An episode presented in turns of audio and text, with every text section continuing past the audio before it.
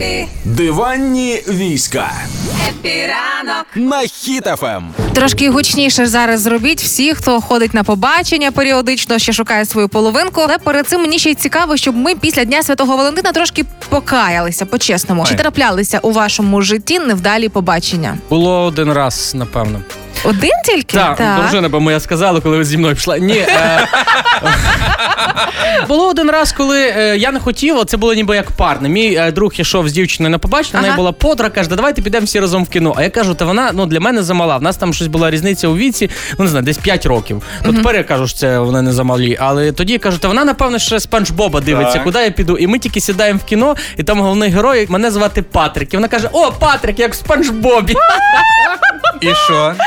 Нічого, та з'їли попкорн та й порозходились. Потисли руки Так, по домам. Ігор? Так? Ну, в мене було одно невдале побачення, але я не знаю, як то його так охарактеризувати. Вона просто не прийшла. Серйозно? Все? То це можливо і вдали побачення, не зрозуміло, кому пощастило. Ну, дивно. Ігор, ви- да, я я, тут- вийшов за іншу і тепер щасливий в сімейному житті. А, ти прям вий, ти вийшов, не женився. Насправді, коли запитала в наших слухачів е, е, в інстаграмі стосовно побачень невдалих, і виявляється, що таких як ви, хлопці, дуже багато.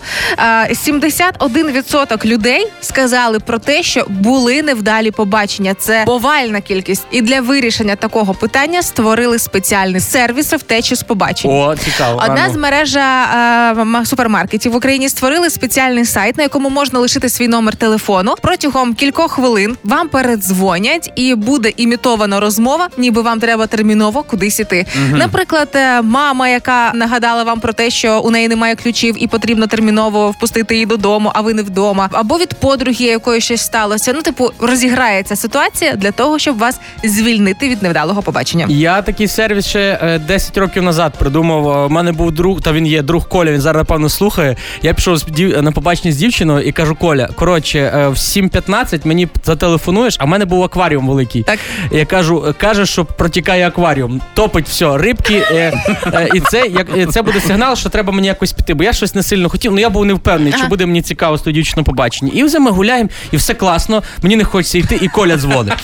Е, а я е, кажу, Коль, адбой, не треба нічого. А він риби по підлозі.